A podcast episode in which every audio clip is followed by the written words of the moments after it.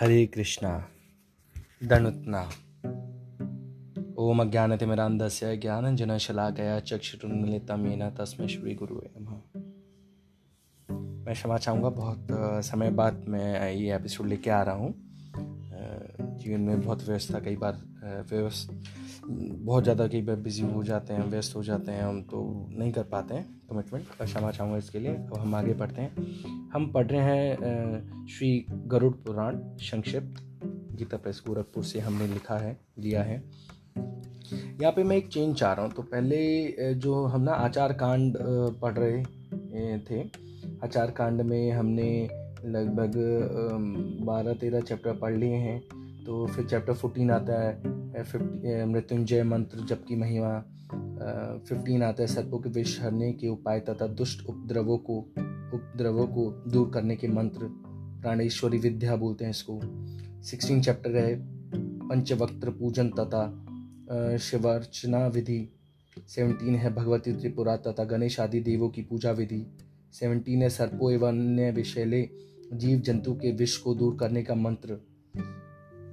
Nineteen है श्री गोपाल जी की पूजा, त्रिलोक्य मोहन मंत्र तथा श्रीधर पूजन विधि, बीस पंच तत्वार्चन विधि, इक्कीस है सुदर्शन चक्र पूजा विधि, बाईस भगवान है ग्रीव के पूजन की विधि तेईस गायत्री न्यास तथा संध्या विधि, चौबीस चैप्टर है देवी दुर्गा का स्वरूप, सूर्य ध्यान तथा महेश्वरी पूजन विधि चैप्टर पच्चीस है शिव के पवित्रारोपण की विधि छब्बीस है विष्णु के पवित्र रोपण की विधि, सत्ताईस है ब्रह्म मूर्ति के ध्यान का निरूपण, अट्ठाईस है विविध शालग्राम शिलाओं के लक्षण। तो हम आज जो है ये चैप्टर पढ़ेंगे, जो कि चैप्टर नंबर अट्ठाईस है विविध शालिग्राम शिलाओं के लक्षण। इससे पहले वाले जो चैप्टर हैं, मैं देख रहा था गरुड़ पुराण इसमें बहुत ज़्यादा पूजा विधि वगैरह दी हुई है। जो भाई यानी कि आज के समय करना थोड़ा सा मुश्किल हो जाता है। मंत्रों का उच्चारण है। तो मंत्रों के उच्चारण के लिए तो देखिए मेरा मानना है कि हरे नाम हरे नाम हरे नाम एव केवलम कल नास्य नास्य नास्य गते अन्य था हरि का नाम ही सर्वोच्च है। पूजा की विधि हैं, क्योंकि ग्रस्त के लिए अलग अलग भगवानों की पूजा करना अनिवार्य हो जाता है। भगवानों को, देवताओं को इस रूप में देखा जाता है, जैसे कि भाई आप कोई भी आज के टाइम में है तो फाइनेंस मिनिस्ट्री से भी डील डील करते हैं, इलेक्ट्रिसिटी जो सप्लाई कर रहा है, उनका बिल भरते हैं। तो इस तरह के हम अलग अलग बिल भरते हैं ना कि तो ऐसे ही देवताएँ हैं जो अलग, अन्य भाई, पूजन है, ये एक तरीके से बिल और उस तरीके से हम समझ सकते हैं है ना? अच्छा तो भगवान श्री कृष्ण ही श्रीमद् भागवतम के मूल रूप हैं और गरुड़ पुराण के भी मूल वही हैं है ना? मूल यानी जो जिनको मूल में रखा गया है। तो उसी पे हम फोकस करते हुए इसी को करेंगे। पूजा विधियों पे मैं क्षमा कीजिएगा मैं इस वक्त मेरा फोकस नहीं है। इसको ज़रूर हम किसी अगले एपिसोड्स वगैरह में देख लेंगे। है कि नहीं? तो आज जो हम चैप्टर पढ़ पढ़ेंगे वो है विविध शालिग्राम, शिलाओं के लक्षण। ये चैप्टर मुझे बड़ा अच्छा लगा। होता क्या है कि शालिग्राम शिला हमें पता तो है कि मम्मी पापा देखा होगा है ना? मंदिरों में गोल गोल कलर की डार्क भाई ब्लैक कलर की शिला रखी रहती है, उनको क्या बोलते हैं? तो शालिग्राम शिला उनको बोला जाता है। तो उनके जो लक्षण हैं वो कैसे दिखते हैं, वो हम इस चैप्टर में पढ़ेंगे। ठीक है?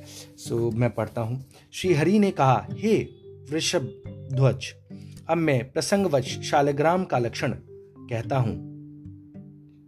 मैं एक रिकैप देना चाहूँगा कि भगवान श्री हरि बता रहे हैं गरुड़ पुराण को किनको? शंकर जी को। और शंकर जी के साथ सारे देवता वगैरह चले गए हैं। ठीक है ना? तो ये पुराने एक बार मेरे आप चैप्टर देख लीजिएगा। कि कौन क्या कर रहे हैं। और ये जो है, ये सुत जी कह रहे हैं, है कि नहीं? तो आगे हम पढ़ते हैं। श्री हरि ने कहा, है वृषध्वज अब मैं प्रसंगवश शालग्राम का लक्षण कहता हूँ। शालग्राम शिलाओं के स्पर्श मात से करोड़ों जन्मों के पाप नष्ट हो जाते हैं। केशव, नारायण, गोविंद तथा मधुसूदन आदि नामों वाली विभिन्न शालिग्राम शिलाएँ होती हैं। जो शंख, चक्र आदि चिन्हों से सुशोभित रहती हैं। इन शिलाओं के लक्षण इस प्रकार हैं। आप यूट्यूब वगैरह पे जाएँगे तो अलग अलग शालिग्राम, उनकी फ़ोटो पिक्चर्स वगैरह आपको मिल जाएँगी। कौन से कौन से लक्षण हैं, कहाँ पे मिलती है मैं, वो आप प्लीज़ उधर देख लीजिएगा। अभी हम इसको सिर्फ़ यहीं तक रखते हैं, जो कि यहाँ पे लिखा गया। शंख, चक्र, गदा तथा पद्म के चिन्ह से सुशोभित शिला, केशव, पद्म, कौमदी, गदा चक्र तथा शंख के चिन्ह से सुशोभित शिला नारायण, चक्र, शंख, पद्म तथा गद गदा के चिन्ह से विभूषित शिला माधव और गदा, पद्म, शंख तथा चक्र के चिन्ह से शोभायमान शिला गोविंद नाम से जानी जाती है।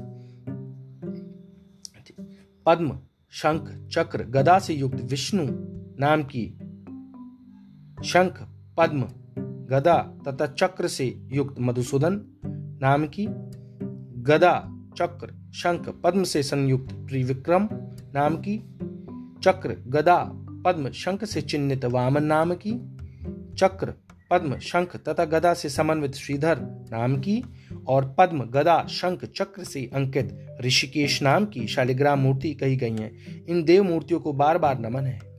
आ, ये एक पर्टिकुलर सीक्वेंस है। कहाँ से कैसे देखते हैं मुझे बिल्कुल अभी याद नहीं आ रहा वो कैसे होता है। तो ये सीक्वेंस है। बार बार वही चीज़ रिपीट कर रहे हैं ना, शंख चक्र, गदा, पद्म पद्म यानी लोटस तो वो अलग अलग सीक्वेंस भगवान के चार हाथ हैं। तो किस हाथ में, किस चीज़ को रखा गया है? तो परमिटेशन कॉम्बिनेशन बनते हैं ना जिन्होंने मैथ्स पढ़ी होगी तो। भाई चार हैं चार शंख चक्र, गदा, पद्म हैं, भगवान के चार हाथ हैं। तो ये जो चार अलग अलग हाथों में भगवान ने पकड़ी हुई हैं तो उसी को यहाँ पे शालिग्राम शिला पे अलग अलग चिन्ह, एक सीक्वेंस पे चिन्ह हैं। तो अलग अलग सीक्वेंस को अलग अलग भगवान को रिप्रेजेंट किया जाता है। और भागवतम में बताया गया है कैंटो फाइव में कि जो भगवान हैं, नारायण, केशव, माधव, गोविंद, विष्णु मधु सुदन त्रिविक्रम, वामन, श्रीधर, ऋषिकेश पद्मनाम दामोदर, वास तो अनिरुद्ध, उपेंद्र, हरि तो नरसिंह, अच्युत दोक्ष पुरुषोत्तम श्रीधर, वनमाली, वामन, सुरेश्वर, अनंतक, दामोदर, ब्रह्मशिला, कृष्णशिला, विष्णुशिला, हयग्रीव ददाश्वात्मा तो ये भगवान के जो जो स्पिरिचुअल वर्ल्ड है, जो आध्यात्मिक जगत है, वहाँ पे परमानेंट प्लानट है, जैसे ये प्लानट है, इससे तो बहुत बहुत बड़े बड़े प्लानट होते हैं वहाँ पे ऐसे अलग अलग प्लानट है, वो वहाँ पे मुख्य रूप से निवास करते हैं भगवान। है ना? कहीं पे वराह करते हैं, कहीं पे कूर मूर्ति करते हैं, कहीं कृष्ण हैं, श्रीधर हैं, वनमाली हैं, वामन हैं तो वो हैं। ठीक है? तो ये परमानेंट स्वरूप भगवान का उस प्लानट पे रहता है और उस पे भगवान जो, ने अलग अलग हाथ में जिस हिसाब से पकड़ा हुआ है, वो रूप को वो नाम दिया हुआ है। ठीक है? अब हम अगला चैप्टर पढ़ते हैं। पद्म चक्र गदा शंख चिन्ह पूरित शालिग्राम शिला, पद्मनाभ कहलाते हैं। शंख चक्र गदा पद्म युक्त शालिग्राम शिला दामोदर देखिए, अभी यहाँ शंख शुरू में आया ना शंख चक्र गदा पद्म युक्त शालिग्राम शिला दामोदर, फिर पहला चक्र शंख गदा तथा पद्म से संयुक्त शालिग्राम शिला वासुदेव, शंख पद्म चक्र गदा चिन्ह से समन्वित शालिग्राम शिला संकर्षण, शंख गदा पद्म चक्र से सुशोभित शालिग्राम शिला प्रद्युम्न तथा गदा शंख पद्म और चक्र से सुशोभित शालिग्राम शिला अनिरुद्ध नाम से अभिभूत है। इन्हें बारंबार प्रणाम है। पद्म, शंख गदा चक्र के चिन्ह से विभूति पुरुषोत्तम नाम की गदा शंख चक्र पद्म चिन्ह से विभूषित अधोक्षज नाम की गदा क्षमा कीजिएगा, पद्म गदा शंख चक्र से विभूषित नरसिंह नाम की पद्म चक्र शंख गदा से अंकित अच्युत नाम की और शंख चक्र पद्म गदा से संयुक्त जनार्दन की शालिग्राम मूर्ति है। इन देवों देव नामों से अभी अभिहित मूर्तियों को नमस्कार है। गदा चक्र। गदा चक्र पद्म शंख से अंकित शालिग्राम उपेंद्र चक्र। पद्म गदा शंख से युक्त शालिग्राम हरि। गदा चक्र गदा पद्म चक्र शंख चिन्ह से शो, शोभित शालिग्राम श्री कृष्ण नाम से प्रसिद्ध है और शालिग्राम शिला के द्वार देश पर चिन्हित दो चक्र धारण करने वाले शुक्ल वर्ण वाले भगवान वासुदेव हैं।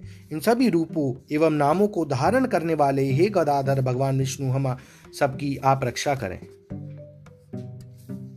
दो चक्रों से युक्त रक्त आभा वाली और पूर्व भाग में पद्म चिन्ह से अंकित शालिग्राम शिला संकर्षण की मूर्ति होती है। किंतु छोटे छोटे चक्रों वाली तथा पीतवर्ण की होने पर वह शिला प्रद्युम्न कही जाती। है यदि शालिग्राम शिला बड़ी तथा छिद्र से संयुक्त शिरोभाग वाली और वर्तुलाकार हो तो उसे अनिरुद्ध नामक शालिग्राम मूर्ति कहते हैं, जो द्वारमुख पर नीलवर्ण की तीन रेखाओं से युक्त होती है और जिसका शेष संपूर्ण भाग कृष्ण वर्ण से सुशोभित रहता है।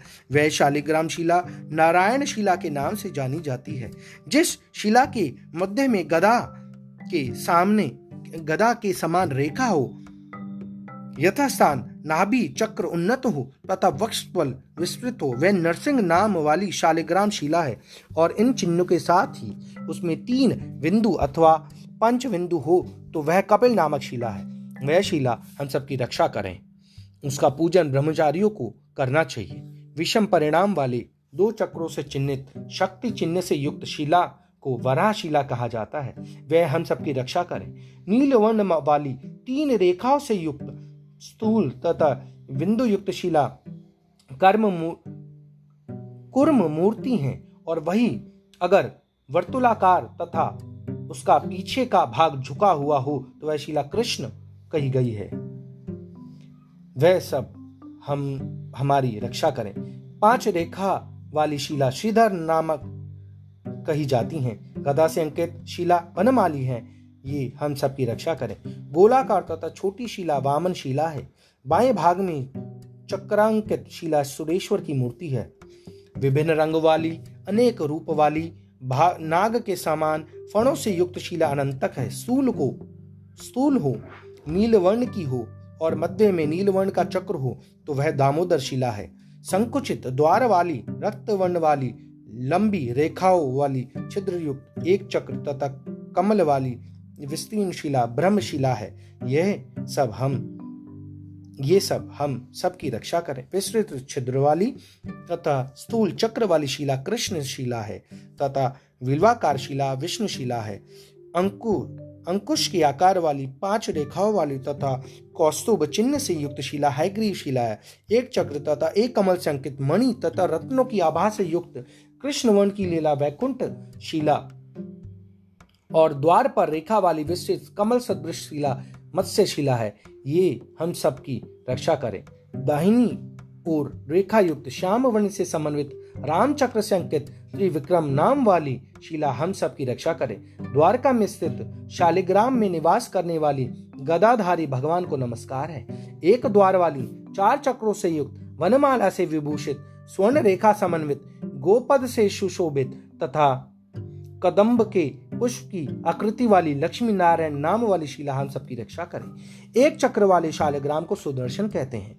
उनके रूप में वे गदाधारी श्री विष्णु हम सबकी रक्षा करें। दो चक्र होने से शालिग्राम शिला की लक्ष्मी नारायण संज्ञा होती है, जिसमें तीन चक्र हैं। वह शिला त्रिविक्रम की मूर्ति है। चार चक्र वाली चतुर्व्यू पंच चक्र वाली वासुदेव, छह चक्र वाली शालिग्राम शिला प्रद्युम्न, सात चक्र वाली शिला संकर्षण, आठ चक्र वाली पुरुषोत्तम, नव चक्र वाली शिला नवव्यूत, दस चक्रावली दश अवतार तथा ग्यारह चक्रावली शिला अनिरुद्ध कहलाती है। ये हम सबकी रक्षा करें। बारह चक्रों से युक्त शिला द्वादश आत्मा है। बारह से अधिक चक्रों वाली शिला अनंत नाम वाली है, जो मनुष्य इस विष्णु मूर्ति में स्रोत्र का पाठ करता है, उसे स्वर्ग की प्राप्ति होती है। यह अध्याय यहीं पे समाप्त होता है।